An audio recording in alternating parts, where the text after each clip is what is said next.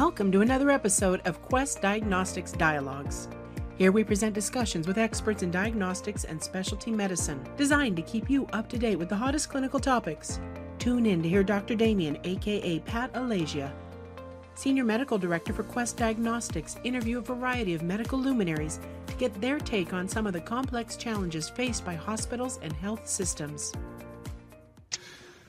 This is Dr. Damien Alasia from Quest Diagnostics, welcoming you to our sixth and final Diagnostics Dialogue podcast for 2021. Have you ever wondered what it's like to live in the shoes of a chief medical officer of a Fortune 500 healthcare company? To make decisions daily that potentially impact millions of people across the United States and hundreds of thousands of healthcare professionals who are completely dependent on the information that you provide in terms of diagnostic testing and insights. Well, if you've ever had any interest in understanding how a big time CMO thinks about these things, processes all this information, builds teams, and acts, then you're in for a treat because today we'll be speaking with Dr. Jay Wohlgemuth, the Chief Medical Officer and Senior Vice President of R&D, Population Health, and all things scientific and medical at Quest Diagnostics, which, as you know, is a $10 billion company who lives and breathes on the cutting edge of diagnostic testing and insights, and who was and continues to be a major force in addressing the COVID 19 pandemic. So, with that as a little bit of background, I want to thank you, Dr. Uh, Jay, for being at the uh, being with the show. And before we get started, I'd like for you to take a uh, a deep dive into your background and your pedigree. You know, tell us about what it what it's like. You know, how you came along to be at Quest. You know, what your life was like before Quest, and then also give us an idea of the themes that you're seeing going forward that are going to be impacting the work that you do. Thanks so much, Jake. Give us a little bit of background. Thanks, Pat. Thanks for having me. And um, I'll give you a little bit of background on the journey, which was, um, you know, I went to medical school at Stanford and did internal medicine and then came back to Stanford for cardiology. And that was really all about a research focus, really. At that point, you know, and still we don't really have a molecular grip on atherosclerosis. And so I got into cardiology there, and just as I was finishing my fellowship, my my mentor, who is the chairman of cardiology, uh, founded uh, with me, co-founded a company called XDX. And I had always thought I would go up and become an academic, you know, clinician and take that path, and then maybe get involved with industry. But this is a pretty unique opportunity, and so I asked my boss, hey, will you have me back here if things don't work out? And so we got into that. And actually, what it was um, was we determined early on that we could develop a blood test for cardiac transplant rejection. Wow. And so for the last for the next six years, that's all we did. And actually, we did develop that test. It was called AlloMap. We got FDA approval, we got a reimbursement, and we got it in the guidelines. And it was an amazing journey, super fun you know, I did every job there from sweeping the floors to the chief medical officer. Um, and then from there, I just sort of realized there's so much that you can do in industry and research and in implementation research. Um, I knew I was, you know, kind of hooked. Um, I went to Genentech and ran their uh, drug development programs for ocrelizumab. Also ran their biomarker programs there. And then in 2009, I was recruited to go down to Quest Diagnostics to be the um, head of R&D. And I can tell you from all that experience, you know, I love being able to actually make change in healthcare. And Quest is a very, very unique place in that every day we're processing over 500,000 samples from real patients out there who need us, right? And at the same time, we have to think about innovation across all the different areas of laboratory testing, which is pretty extensive, you know, sort of mandate. And then finally, and we'll talk about it some today, we find ourselves in the center of healthcare, you know, connecting health plans, health systems, consumers, doctors, and really in a pretty unique position to provide not just advanced testing, but what I call consumer centric care right, where we can we can service people in their homes or in patient service centers or in Walmarts and provide all the high quality medical services that are needed, particularly in today's world where you just got to bring healthcare to the patient. So for all those reasons, I really have enjoyed working at Quest. Very dynamic, always thinking about the patient, maybe even much more than other healthcare companies because it's right there. You know, every day uh, we have to provide that service. And I think that you know to pick up on that point, you know, we do, and you do. You lead from the front, you lead from the top, and you do keep the patient's interest at the um, at the core of everything we talk about. And, you know, we all thank you for that. We never lose sight of that. We do a lot of very incredibly cool um, things on the scientific side, but care is at the core. So, you know, with that as a little bit of background, I realize you did that all before you were 27 years old, and I appreciate you being here now with us at, you know, your, and, and your youth. But um, as our head of R&D, Dr. Nigel Clark likes to say, these past two years of the COVID pandemic have been the longest 10 years of our lives you and your team have demonstrated an incredible amount of leadership poise and management expertise that started way back in January 2020. I mean, you all pivoted from the 2020 plan very quickly, which we meticulously laid out and very quickly disposed of when COVID came, you know, uh, knocking at our door. Can you take us through that journey um, about your thoughts and your role and just share with us what that was like to pivot so quickly from no test to hundreds of thousands of tests in a very short period of time.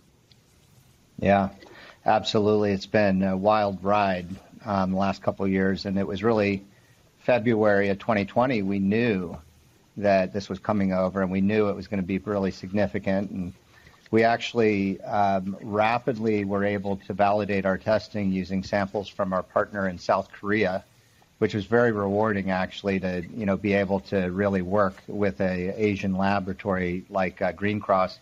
But I would say overall it was just uh, incredibly energizing for our team.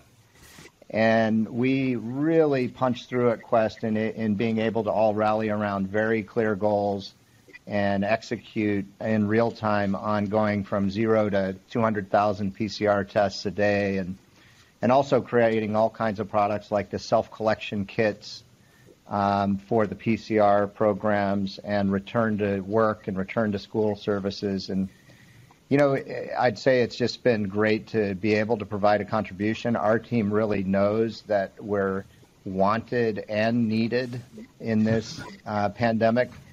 And I think we've done a great job. And now realizing that this is no longer the emergency pandemic it was before. This is now becoming a new normal of we need to, you know, continue to provide testing. We need to think about what are the next variants that are coming. We need to think about what other respiratory viruses are coming and provide this kind of service around respiratory viral testing for the long term right? And and I think we're a better company for it, meaning we can execute so much better than we could before, and the the whole thing had a very powerful accelerating effect for our teams. So I'm going to go off script here just a little bit, Jay, and ask you about your mindset um, when it came to the pandemic. I mean, here you are. You know, an established CMO, we're doing great things in oncology, with clinical care pathways, all this stuff. And then a pandemic comes around. I mean, a global pandemic, and you know your you know bosses, you know your operations people, you know Steve Rusckowski is saying, Jay, we need to get this test out. Nobody's done this before. Nobody's gone from zero to 160 miles an hour in such a short period of time. And I'm really asking this question for the young CMOs um, or the other system CMOs. Wonder what were you thinking? How did you get your head around what your needs were to deploy this in a very short, the, deploy these tests in a very short period of time? Is it just becomes clear that we absolutely have to do this. We're going to do it as fast as we can. We'll do our best job, and that's all we can do. You know, that sort of attitude. But there is a certain amount of clarity around it, which is, hey, guys, drop everything. We're going to get this done. And um, and the dropping everything's not that hard either, you know, because we really have to address this pandemic. And, you know, you're also living it with your own families, right? And, you, and you're living it in your own community, seeing this happen. And um, you just jump into sort of survival instinct mode of let's go, guys. And everyone on our team jumped in with that same, that same feeling. Now, I did have to coach our team to say, look, there's no failure here, meaning – you're going to do the best you can, and we're going to deliver the best we can, and that's the best we can do. And and uh, it turns out our team did a tremendous job and hit several home runs along along the way. But you can't go into it with that mindset of I'm going to fail or what if I fail or can't get it done. You're not going to fail in something like this. You just deliver the best that you can. So, no failure, key um, message here, and also I think that you kept a very high esprit de corps. I mean, you galvanized the team, and you know, and let the people lead from where they were, and it was it's just been an impressive piece of work to watch and be part of. So, as we look forward as a country and as an organization, how are we applying these learnings from the COVID pandemic um, to our vision of the future? What have we learned, and what is what do we carry over? I love that question, and I've been thinking about it a lot. And I think I already covered the first part, which is we work differently at Quest Diagnostics, but also in many, many other places around the country. We now work on Zoom, but we are also getting back together in person, and there's some, you know, camaraderie that we have within Quest in having worked on this pandemic together, and that's going to be enduring for us. I, I think it's changed our culture. But as far as you know, healthcare is concerned, I had two themes that are just totally obvious to me, and i would like to put it into context, which is let's go back to March and April of 2020. We have the worst healthcare crisis in the history of this country, and we're telling consumers you must get tested, but don't go to the physician's office and don't go to the health system. So where do you go? So we ended up, you know, lining up people in parking lots throughout the U.S. to do swabs, and that's not a great solution. And and then in May of 2020, we developed home-based self-collection kits for PCR. And those kits allow you to swab at home, send the box in through FedEx, get a result in a couple days. No one leaves the home. No one has to wear uh, protective gear. Um, it's just a highly consumer-centric approach. And then you ask yourself, well, why weren't we doing this before? why would we why would we think about asking a person to drive into a health system to get a nasal swab done? And and then if you zoom out a little bit and you look at the huge gaps in care that occurred, the disruption in care that occurred due to the pandemic, you say, well, this isn't just an issue of respiratory viruses. This is a all of healthcare needs to be consumer centric. And when I when I mean consumer centric, it, it, it means that you do everything you possibly can from the person's home. Uh, so how's that come to life? We send home-based self-collection kits for annual primary care. Um, we have telemedicine services that we provide people with those home kits. If we can't do it in a home kit, we could have the person go to a Quest Patient Service Center in a Safeway or a Walmart and have it done there and provide extensive, not just testing, but medical diagnostics and telecare and virtual care services on top of that. And then when the person really needs to go into the health system to have a baby or have their knee replaced, that's what they do. But a lot of what we're doing on the back end of this pandemic is trying to deliver health care directly to people where they sit.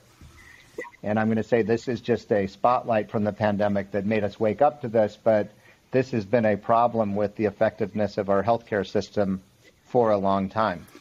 So, great accelerator there. And then, you know, the other thing, of course, we learned is we're going to be ready for the next uh, respiratory viral pandemic. And not to be a doomsday guy, but there will be another. And we actually know what viruses are out there circulating. And we're going to be in a position in the future to have assays uh, ready to bring off the shelf for those big threats and also surveillance programs so we know what's coming over and we're much more ready to scale up testing in, uh, in real time.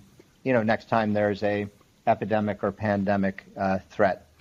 So you're framing this very nicely in terms of innovation, accelerating changes in healthcare, adapting to the changes in the area of innovation, whether it's rapid point of care diagnostics, consumer wearables, telemedicine, pharmacogenomics, just to name a few. Where does Quest fit into this ecosystem? I mean, everything's changing so rapidly, and I see the laboratory as really the operating system for healthcare.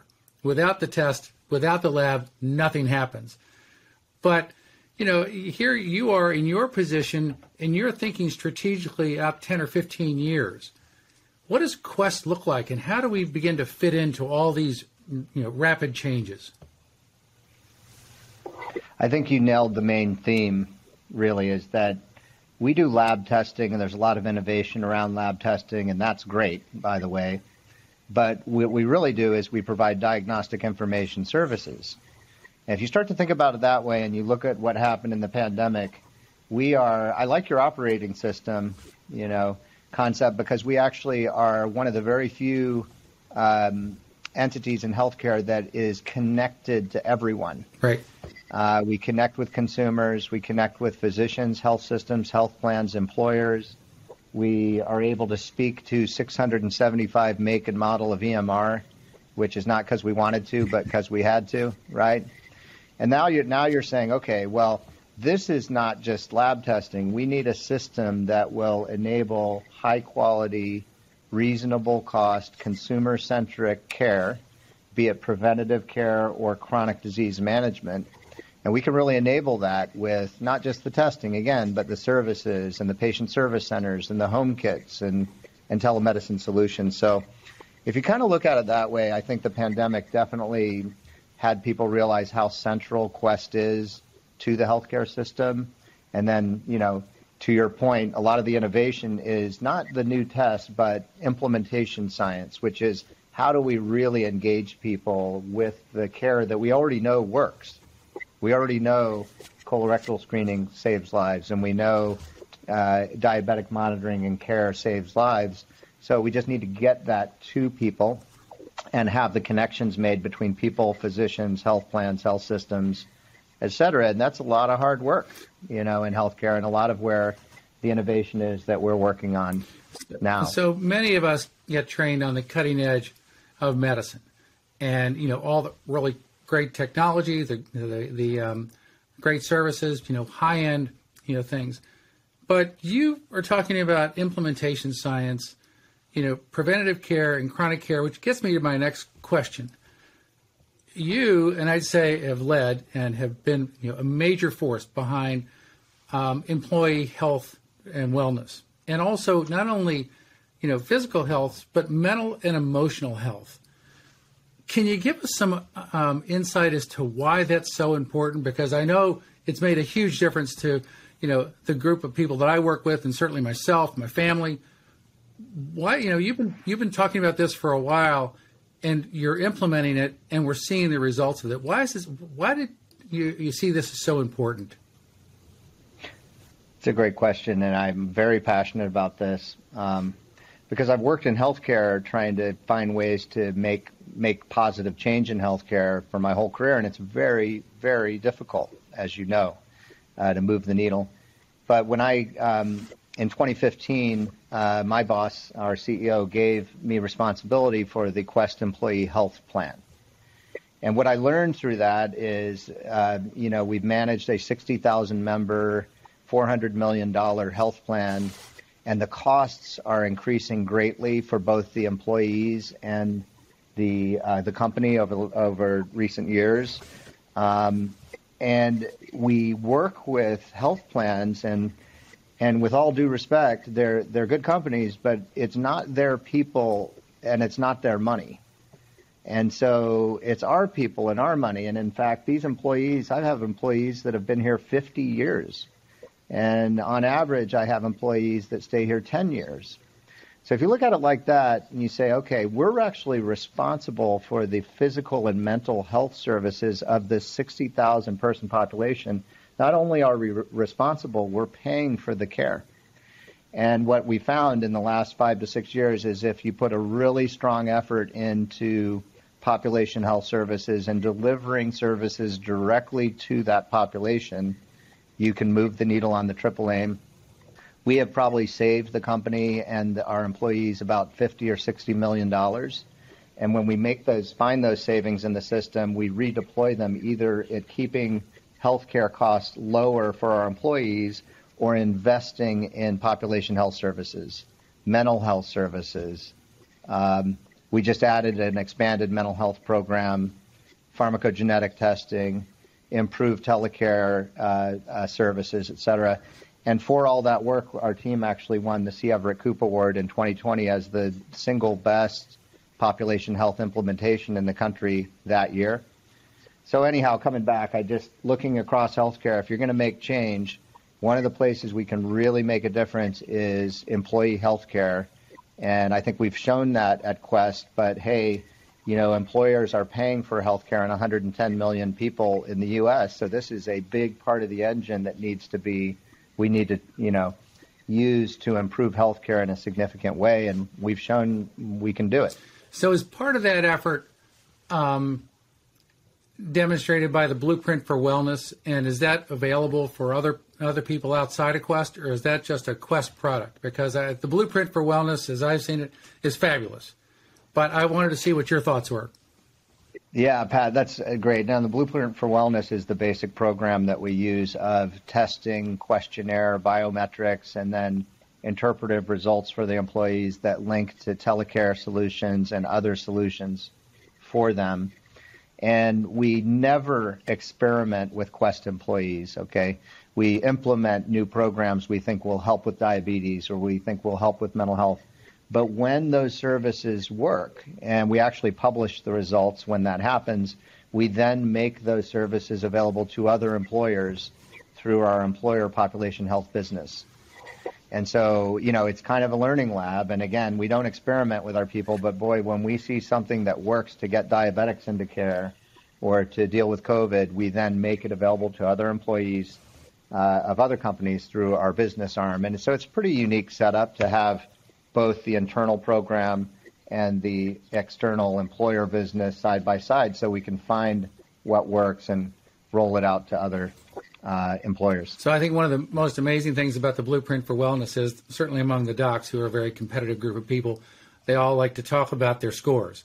And, and uh, you know, if it's a high score, they talk about it. If, if it's a, you know, not a great score, they just, you know, say, well, next year I'm going to get there. So it makes a difference in terms of uh, inspiring um, the people that are, are working within Quest, and also I think it just it, it demonstrates a commitment to the health and well-being of the people, you know, within the organization. So, Jay, your broad remit includes research and development, medical affairs, population health. We talked about employer health, to name a few. What's changed about the way we are engaging our strategic partners, you know, such as our academic medical centers, our integrated delivery systems, our large group practices, over the past several years?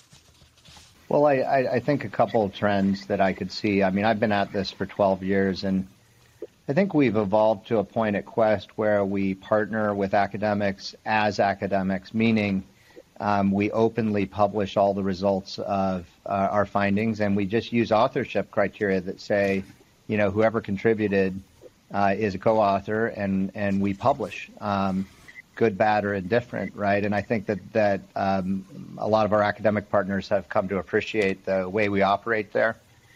And uh, I think the other thing is, you know, in the past, if you think of Quest as a testing machine, right, that's cranking out uh, uh, uh CBCs, um, that's one thing. But if you start to look at this implementation science piece that I'm talking about, which is how does a health plan, an employer, a health system, a physician office, effectively engage patients in high quality care, preventative or chronic care, and move the needle on atrocious gaps, you know, that we have in our system. And Quest is a big enabler of that. And so a lot of that conversation we're having now goes far beyond what's the latest, greatest test and is much more about, hey, how can we work together to make healthcare work better um, in these different environments? Meaning, driving the triple aim. And there's an awful lot of ways that Quest helps um, those big entities drive the triple aim, and it's a much more strategic conversation maybe than we had, you know, years ago. That was much more just about testing itself. Well, it changes the paradigm, you know, and from doing the really cool, wild, esoteric tests to bringing it back to the place where people really need the testing before they get sick. And I think that you led you know led us to un- begin to understand that you have a lot of you know incredibly talented, incredibly well educated, highly published you know intellectuals here you know in the uh, medical affairs group, and you know now you're allowing us to think differently about you know how to improve healthcare. And you know, I'm just speaking on behalf of myself and my colleagues. We all thank you for that. It's a bit of a jolt, but it's very very. Thanks, Pat. That's super nice. I, I just want to double down on one concept, and you mentioned it earlier. There is so much more value in moving the needle by 10% on diabetic care engagement or colorectal screening or cholesterol management than there is around the next big drug or diagnostic test. And I love the next molecular diagnostic test, and we're always working hard to find what that is. But if you really look at value in healthcare, if you just can move the needle 10 percentage points on engagement in a population with the very basics, um, you're gonna you're gonna do an awful lot of good from a outcomes and health economic standpoint. And and that's our you know again we we love the new esoteric testing and advanced testing, and there's value there as well. But it's just sort of a mindset around you gotta we gotta make healthcare work with just the basics. Um, and yes, advanced testing is also a part of the picture, but making the basics work is what we're we're trying to do. Well, and you're doing it, and you know I uh, like to ask you more about that, but maybe that's for another interview because it's absolutely an essential piece of what we need to do as healthcare leaders. Uh, so, one of the things that uh, you um, mentioned earlier was our academic affiliations. Um, that surprised me. You know, the, the, intensity of our academic affiliations, the fact that we publish over 100, 120 peer-reviewed publications a year, you know, 300, 400 every you know, several years. That's a lot. Um, what does that look like in terms of you know where we'll be going with those academic affiliations, which are so critically important to the work that you know we're doing every day? Well, I tell you, it's um, it's changed over the last ten years. I would say uh, we've always published a lot, and we take great pride in, in doing that. And ten years ago is much more lab medicine and what is the latest cancer test uh, and test by test type uh, publications. And over the last 10 years and now it's much broader, and a lot of it has to do with uh, population health, um, using our big data um, as a way to drive um, health trends analysis, we call it. Um, many people don't know we have Quest data for the last 10 years in a database together with ICD 9 and 10 codes and demographics. And from that, we actually do an awful lot of publishing and analysis around lead levels in the water in the U.S. and gaps in care for cancer and trends for LDL and, and COVID trends. And that data has become a big part of how we partner to uh, drive academic uh, publications and efforts. And then the other piece being more and more implementation science. Yeah we're publishing a lot of articles with our partners um, on here's how we can implement a diabetes program successfully in, in an inner city population. Or here's uh, a approach to pharmacogenetic testing that can scale. And it's all about proving that you can actually implement something that improves healthcare, uh, both quality and cost and everyone is interested in this. And really, if you think about it, isn't that what we're trying to do? Is implement solutions at the end of the day that actually move the needle on healthcare. And so, very broad set of publications that we do, and again, much more focused these days on implementation of effective uh, population health solutions. Well, you're moving the needle, and I think that you're showing people what it's like to move the needle by doing the simple things exceptionally well. And you know, you know we all love the, the, the very new cutting edge esoteric test, but when you save a population of 100,000 people from uh, progressing to you know, um, advanced diabetes or to you know, chronic kidney failure, um, or you pick up the early colorectal uh, cancers uh, before they advance the liver, you know that you've made a difference, and you know you're part of changing that uh, that thinking. So thank you for that. So we only have a few more minutes left here, Jay. I usually like to ask our guests, you know, what the three points are, but in deference to you and your position and the way you think, I want to ask really what what are your take home messages? People are going to be listening to this and say, well, you know, um, what did Dr. Wohlgemuth, what did Jay say the other day that um, was so memorable? And I know that you have a lot in your in your quiver um, to share. What do you want us to remember? What are the take home things? We just went through this pandemic and we saw a tremendous disruption in healthcare, right? And that made us think about how is our healthcare system designed? And if I step back and I even move the pandemic away and just look at the healthcare system in the U.S., I'm going to say we have a lot of work to do. We have a lot of work to do. We have very, very expensive healthcare, and we have uh, huge gaps in engagement with preventative care and chronic disease management. And part of the reason is our system is not consumer friendly, right? And so, you know, you think about this COVID analog here, we rapidly determined, of course, it makes sense to do home based self collection PCR. And now I want to challenge everyone out there in healthcare to say, well, shouldn't it be the case that we deliver the most convenient, high quality care to the person in every case that we can? And that benefits everyone. It's low cost, it's high quality, and by the way, convenience is not just a, a form factor.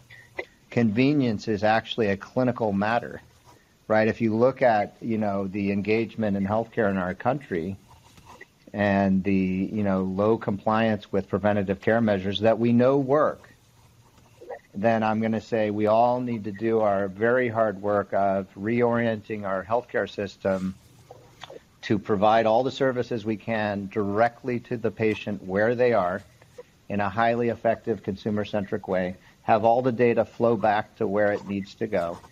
And this needs to be done in every part of healthcare in the U.S., be it in a health plan, a health system, an employer plan, um, et cetera. So an awful lot of work to do, and it wasn't just the pandemic. The pandemic just shined the spotlight on the issue, and now we need to fix the issue to make more and more of what we deliver in healthcare really uh, based on consumer-centric needs and, and delivering it right to their doorstep. Wow. Well, with that, we're going to close out. At, can't, Jay, I can't thank you enough. I mean, you clearly embody the best of Quest. You lead from the front, like I said, and we all, you know, um, in medical affairs, and I'd say across the organization, greatly appreciate what you and your team do every day I think we covered, you know, care being at the core, um, diagnostics being more than just a test, as diagnostic information services. We're talking about paradigm shift um, towards consumer-based healthcare, meeting people where they are, and I think most importantly, making it affordable. Um, again, thank you so much, um, and I want to thank the audience too today for giving us another opportunity to talk to one of our great doctors uh, at uh, Quest Diagnostics. If you'd like to hear more about um, the work that we're doing at Quest, you know, please feel free to check in uh, on our podcast that are available on Spotify, iTunes, and other uh, podcast platforms. Again, Dr. J, thank you so much. Thanks again. That's it for this episode of Diagnostics Dialogues. We hope you enjoyed the show. Please follow us on your favorite podcast apps and follow us on LinkedIn for more cutting edge content and to engage with the physician guests from the program. Be sure to visit our site, questdialogues.com. Until next time.